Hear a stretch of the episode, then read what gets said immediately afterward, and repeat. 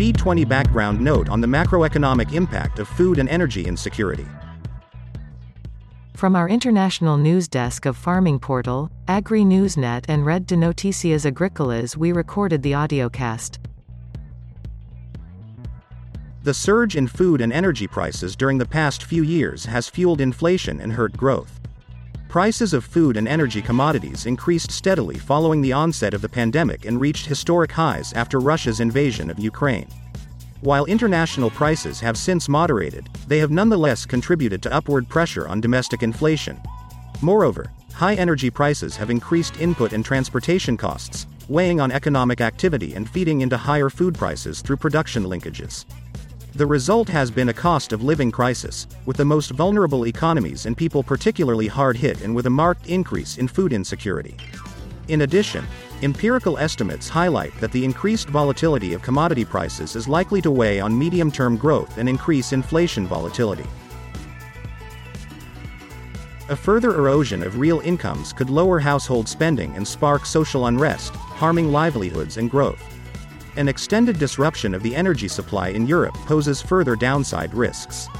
Moreover, unfavorable inflation developments could necessitate a sudden tightening of financial conditions from larger than expected further policy interest rate increases, raising borrowing costs for many economies that are already dealing with elevated debt levels. Further geo-economic fragmentation could restrict trade and increase concentration risks in the energy supply, exacerbating food and energy security concerns. You listening to a audiocast for our international news desk. Monetary policy has been tightened markedly in most G20 economies to help bring down inflation. At the same time, fiscal measures have been implemented to ease the cost of living pressures, especially in Europe. However, in many economies, these measures have often been untargeted and aimed at suppressing the pass through of higher international prices. Restrictions on trade have also been imposed in the attempt to ensure the domestic food supply. To address energy security concerns, some economies have scaled up reliance on fossil fuels, setting back the green transition. Policy action is needed to tackle the ongoing crisis and prepare for future shocks. Domestic policies must stay focused on bringing down inflation and elevated debt levels while supporting the most vulnerable. This requires continued monetary policy tightening until inflation is brought down durably. Fiscal measures should be temporary and targeted, allowing price signals to operate to the extent possible, while avoiding acting against monetary policy.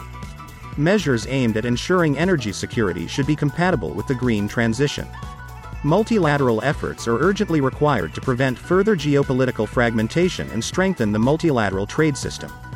The removal of food export restrictions is necessary to ensure global food security. The green transition will also rely on the free flow of trade to avoid disruptions in markets for key transition related primary inputs.